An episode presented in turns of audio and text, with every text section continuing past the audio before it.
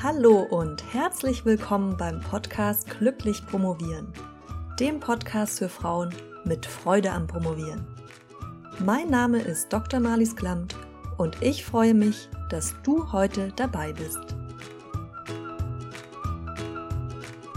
Hallo, ich grüße dich noch einmal ganz herzlich und möchte dir ein dickes Dankeschön aussprechen. Wir haben nämlich diesen Monat die ersten 1000 Downloads des Podcasts geknackt und das finde ich wirklich fantastisch. Ich habe mir die ganzen Hörerinnen mal in einem Hörsaal vorgestellt und was soll ich sagen, der würde aus allen Nähten platzen.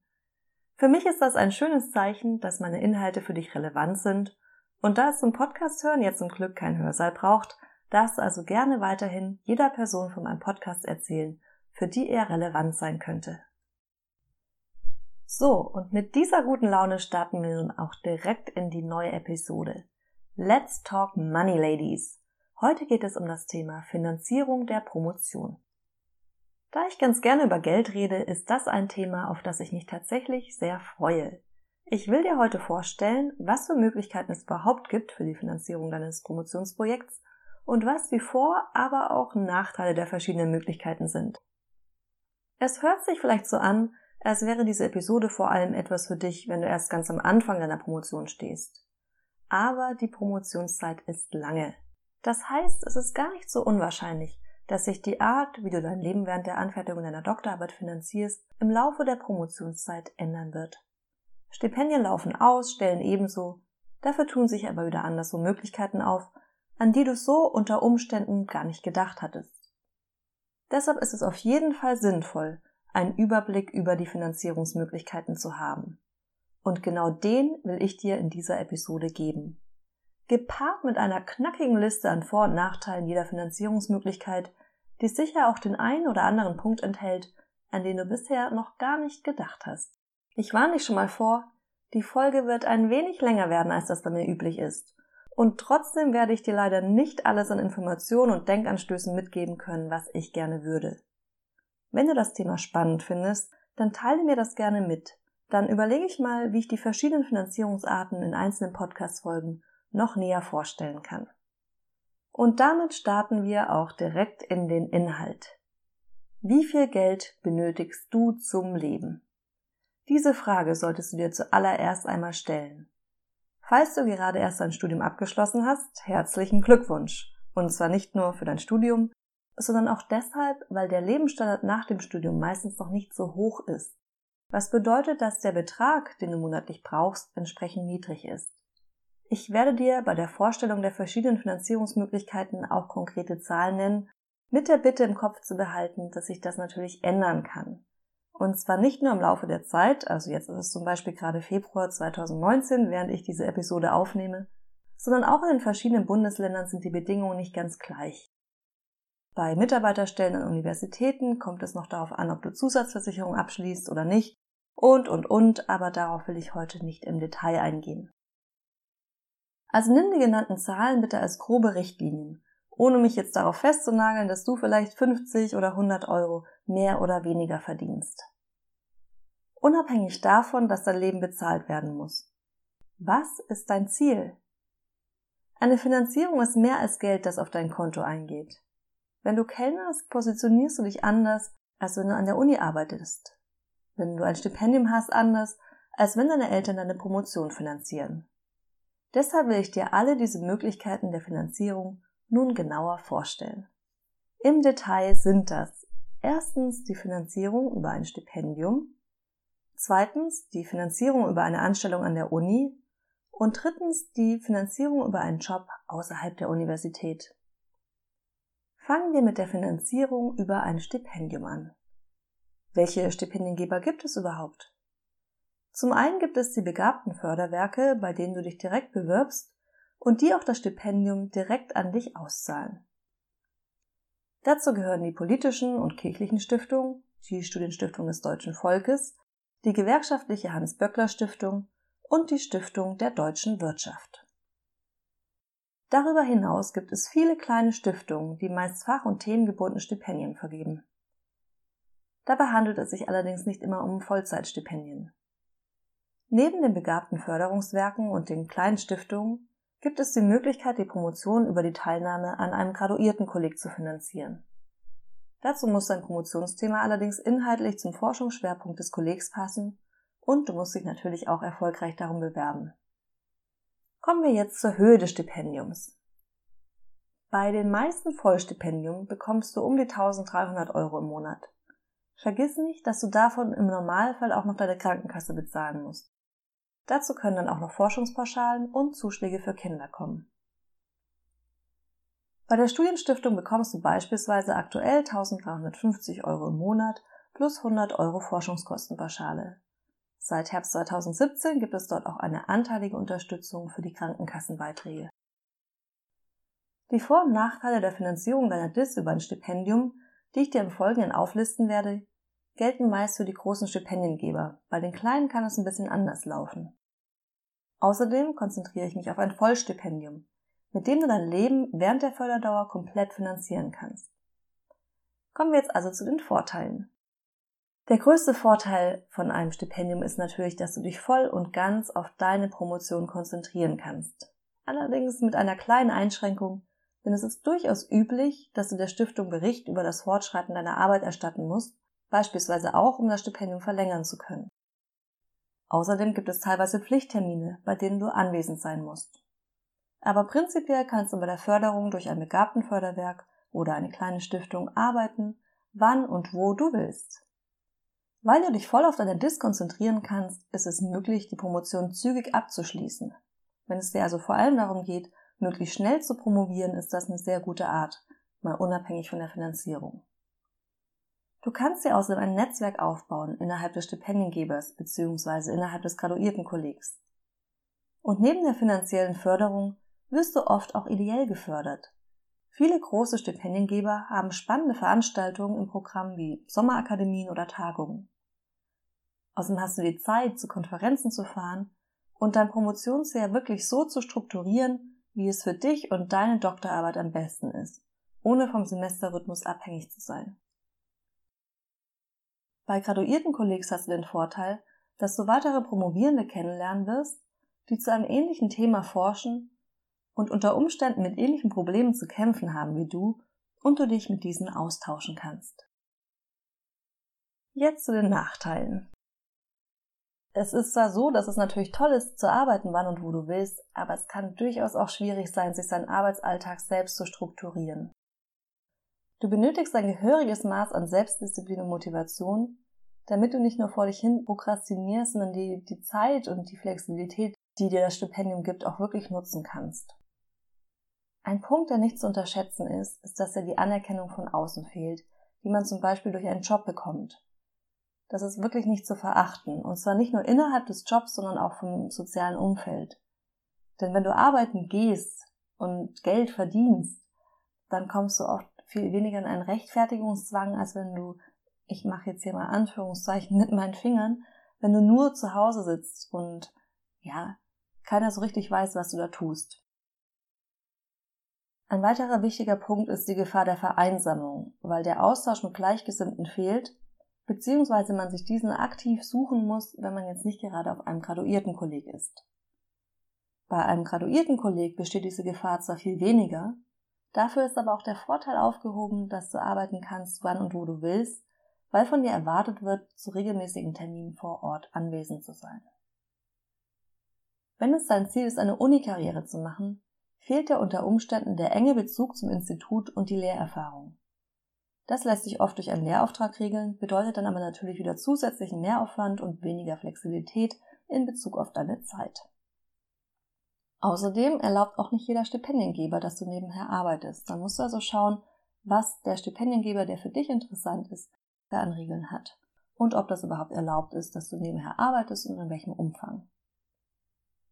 Überlege dir auch, ob es im Hinblick auf deinen Berufswunsch und auf zukünftige Arbeitgeber unter Umständen für dich negativ ausgelegt werden könnte, wenn du von einer politischen oder kirchlichen Stiftung gefördert worden bist. Bei den ganzen Vorteilen, die eine Finanzierung über Stipendien bringt in Bezug auf freie Zeiteinteilung und Flexibilität, darfst du nicht vergessen, dass es nicht leicht ist, ein Stipendium zu bekommen und du im Zweifel Monate investierst, um dich zu bewerben und dich auf Gespräche vorzubereiten und am Ende dann unter Umständen doch nur mit Absagen dastehst und dich um eine andere Finanzierungsart kümmern musst. Eine weitere Gefahr ist, dass das Stipendium zur Armutshalle wird. Denn nach dem Stipendium droht oft Hartz IV, wenn nicht direkt eine Anschlussfinanzierung oder ein Job gefunden wird, weil du nicht in die Arbeitslosenkasse eingezahlt hast.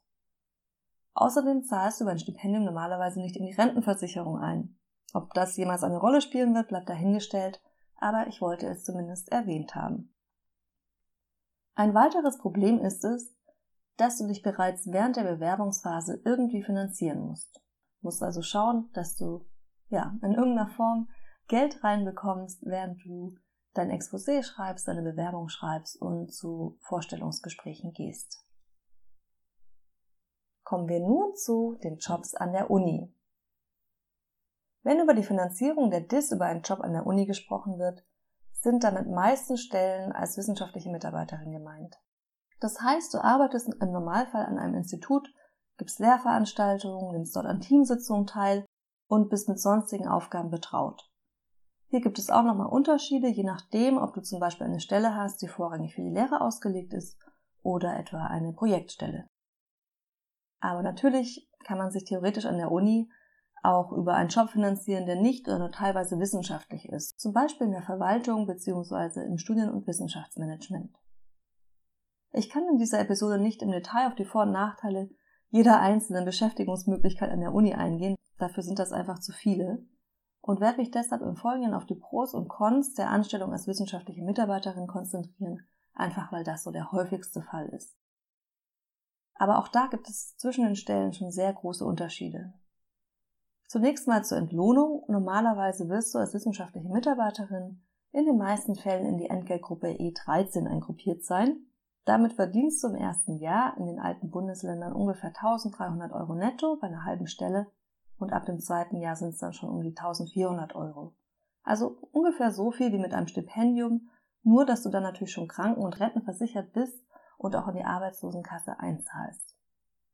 Bei einer vollen Stelle wären es übrigens rund 2300 Euro netto im ersten Jahr und 2500 Euro danach.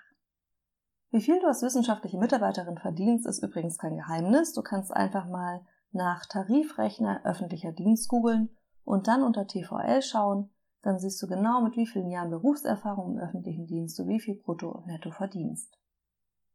Kommen wir jetzt zu den Vorteilen als wissenschaftliche Mitarbeiterin an der Universität angestellt zu sein. Ein großer Vorteil ist, dass du Lehrerfahrung sammelst. Gerade wenn die Professur dein Berufsziel ist, ist das natürlich wichtig für deinen Lebenslauf. Du bekommst auch ganz allgemein einen Einblick hinter die Kulissen, also einen Einblick darin, wie die Uni auf der anderen Seite funktioniert. Beispielsweise in Bezug darauf, wie ein Berufungsverfahren abläuft. Und das ist wichtiges Insiderwissen, wenn du dich dann beispielsweise selbst einmal auf eine Professur bewerben möchtest. Du hast natürlich ein Beschäftigungsverhältnis und dementsprechend erarbeitest du dir auch Anspruch auf Arbeitslosengeld, zahlst in die Rentenversicherung ein, bist krankenversichert und so weiter. Ein weiterer wichtiger Vorteil ist, dass du einen direkten Draht zu deiner Doktormutter oder deinem Doktorvater hast, denn im Normalfall bist du ja im Institut von ihr oder von ihm angestellt. Okay, zugegeben, das hat nicht nur Vorteile, aber wenn du gerade sehnsüchtig auf Feedback zum neuesten Kapitel wartest, dann ist es schon leichter, mal kurz nachzufragen, wenn man sich sowieso jede Woche sieht. Außerdem lernst du so auch besser, wie er oder wie sie tickt, und auch das ist im Hinblick auf die DIS wichtig. Eventuell hast du sogar die Möglichkeit, gemeinsam mit deinem Betreuer oder deiner Betreuerin einen Aufsatz zu veröffentlichen, und auch bei Ausschreibungen für Vorträge bei Konferenzen haben Profs häufig als erstes die Person im Sinn, denen sie ständig begegnen. Das ist durchaus menschlich, aber für dich eben in diesem Fall von Vorteil. Es gibt aber durchaus auch einige Nachteile, die ein Job an der Uni mit sich bringt. Du arbeitest, und zwar ordentlich, vor allem während des Semesters. Nur halt leider nicht an der DIS. Wenn du Glück hast, hast du eine Stelle, bei der vorgesehen ist, dass du innerhalb deiner Arbeitszeit auch promovierst. Wenn du noch mehr Glück hast, dann kannst du diesen Anspruch auch durchsetzen. Wobei Glück hier nicht unbedingt der richtige Ausdruck ist. Es geht eher darum, dass du ein Arbeitsumfeld hast, das das zulässt und die nötige Fähigkeit, dich so strukturieren und abzugrenzen, dass das Promovieren trotz der auf jeden Fall anfallenden Aufgaben möglich wird. Wie viel du lernen musst, hängt von der Art der Stelle ab und ist natürlich vom Stellenumfang abhängig. Normal sind zwei bis vier Semesterwochenstunden bei einer halben Stelle, das heißt ein, zwei Lehrveranstaltungen und vier bis acht Semesterwochenstunden bei einer vollen Stelle. Natürlich nur bei Stellen, die auch Lehre beinhalten. Es gibt durchaus auch Stellen im Drittmittelbereich, wo du nichts mit Lehre zu tun haben wirst, aber dann sammelst du natürlich auch keine Erfahrung in diesem Bereich, also im Bereich der Lehre. Die Doppelbelastung durch Arbeit und Promotion ist auf jeden Fall der Nachteil, der bei dieser Finanzierungsart, also der Finanzierung über einen Job als wissenschaftliche Mitarbeiterin, am schwersten wiegt. Nicht zu vergessen ist auch, dass nach sechs Jahren Schluss ist. Das gilt zumindest für die Qualifizierungsstellen und das dürften die meisten vorhandenen Stellen sein. Das heißt, wenn du deinen Doktortitel innerhalb von sechs Jahren nicht hast, dann musst du dich arbeitslos melden bzw. dir einen anderen Job suchen.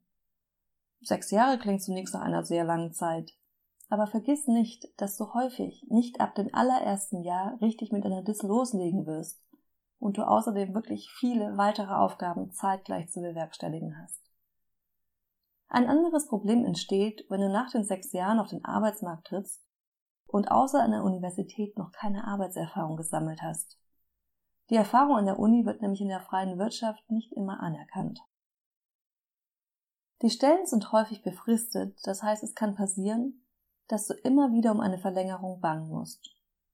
Wenn du dich in die rechtliche Situation von befristeten Arbeitsverträgen an Universitäten einlesen willst, empfehle ich dir mal einen Blick ins Wissenschaftszeitvertragsgesetz zu werfen. Das hört sich nicht super sexy an, aber da findest du die wichtigsten rechtlichen Punkte. Ein weiterer Nachteil, die Stellen sind begrenzt. Wenn du erst einmal eine ergattert hast, ist das natürlich kein Nachteil mehr.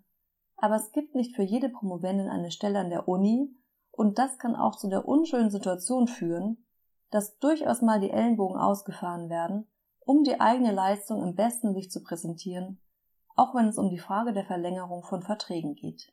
Das ist natürlich nicht überall so, aber es kann passieren. Und zu guter Letzt kommen wir drittens jetzt noch zu den externen Jobs.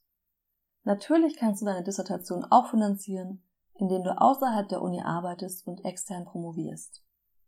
Entweder bist du schon länger im Berufsleben und hast dann den Wunsch, dich berufsbegleitend durch eine Promotion weiter zu qualifizieren.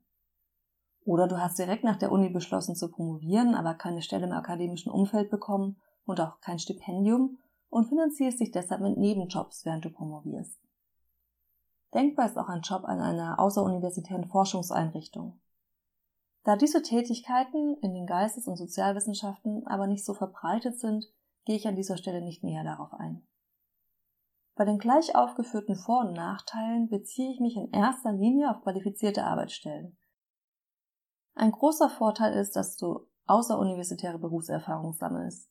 Das heißt, gerade wenn es eben nicht dein Ziel ist, eine Unikarriere zu machen, ist das wichtig für deine Vermittelbarkeit auf dem Arbeitsmarkt, wie es so schön im Beamtendeutsch heißt.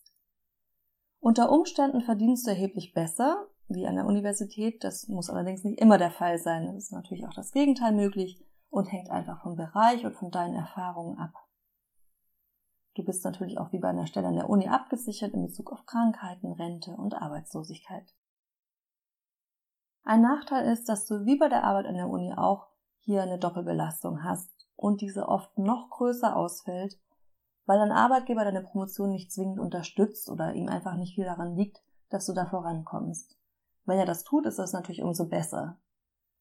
Gerade wenn du deine Stelle nicht reduzierst, sondern zusätzlich zu einem Vollzeitjob promovierst, dann wird eine Zeit auf dich zukommen, die es wirklich in sich hat und in der du dich sehr gut organisieren musst und wahrscheinlich sehr oft an deine Grenzen stoßen wirst. Ein weiterer Nachteil ist, dass dir die universitäre Anbindung fehlt. Das ist nicht nur dann wichtig, wenn du eine Unikarriere anstrebst, sondern auch für die Promotion selbst. Hier musst du also aktiv hinterher sein um zu schauen, wie du an Kolloquien etc. teilnehmen kannst und wie sich diese mit deiner Berufstätigkeit auch zeitlich vereinbaren lassen. Falls es dein Ziel ist, an der Uni zu bleiben, fehlt dir die Lehrerfahrung und außerdem fehlen dir Kenntnisse der universitären Strukturen. Nach einigen Jahren Beschäftigung an einem Institut weiß Frau einfach viel eher, wie der Hase läuft. Oder die Häsin. Das waren die drei Finanzierungsmöglichkeiten, die ich dir heute vorstellen wollte. Ich denke, es ist sehr deutlich geworden, dass es jede Menge Vor- und Nachteile gibt, je nachdem, für welche Förderungsart du dich entscheidest. Oder wenn wir mal ganz ehrlich sind, welche sich für dich entscheidet. Denn in dem Luxus, zwischen einem Job an der Uni, einem Stipendium und einem Job in der freien Wirtschaft frei wählen zu können, kommen leider die wenigsten. Aber jetzt hast du zumindest einen klaren Eindruck davon, wo es sich für dich lohnt, Energie und Zeit für eine Bewerbung zu investieren. Natürlich gibt es auch verschiedene Kombinationsmodelle der Finanzierungsmöglichkeiten, die ich dir heute vorgestellt habe. Da sind deiner Fantasie keine Grenzen gesetzt und wie vorher schon gesagt, ist es auch nicht unwahrscheinlich, dass sich die Finanzierungsart im Laufe deiner Dissertationszeit ändern wird. Lass mich gerne per Mail an info@malisklamt.de wissen, was für dich die perfekte Finanzierungsmethode ist und wie du dir deine Promotion finanzierst. Wir hören uns wieder nächste Woche am Mittwoch. Bis dahin freudiges Promovieren ohne Geldengpässe. Deine Malis.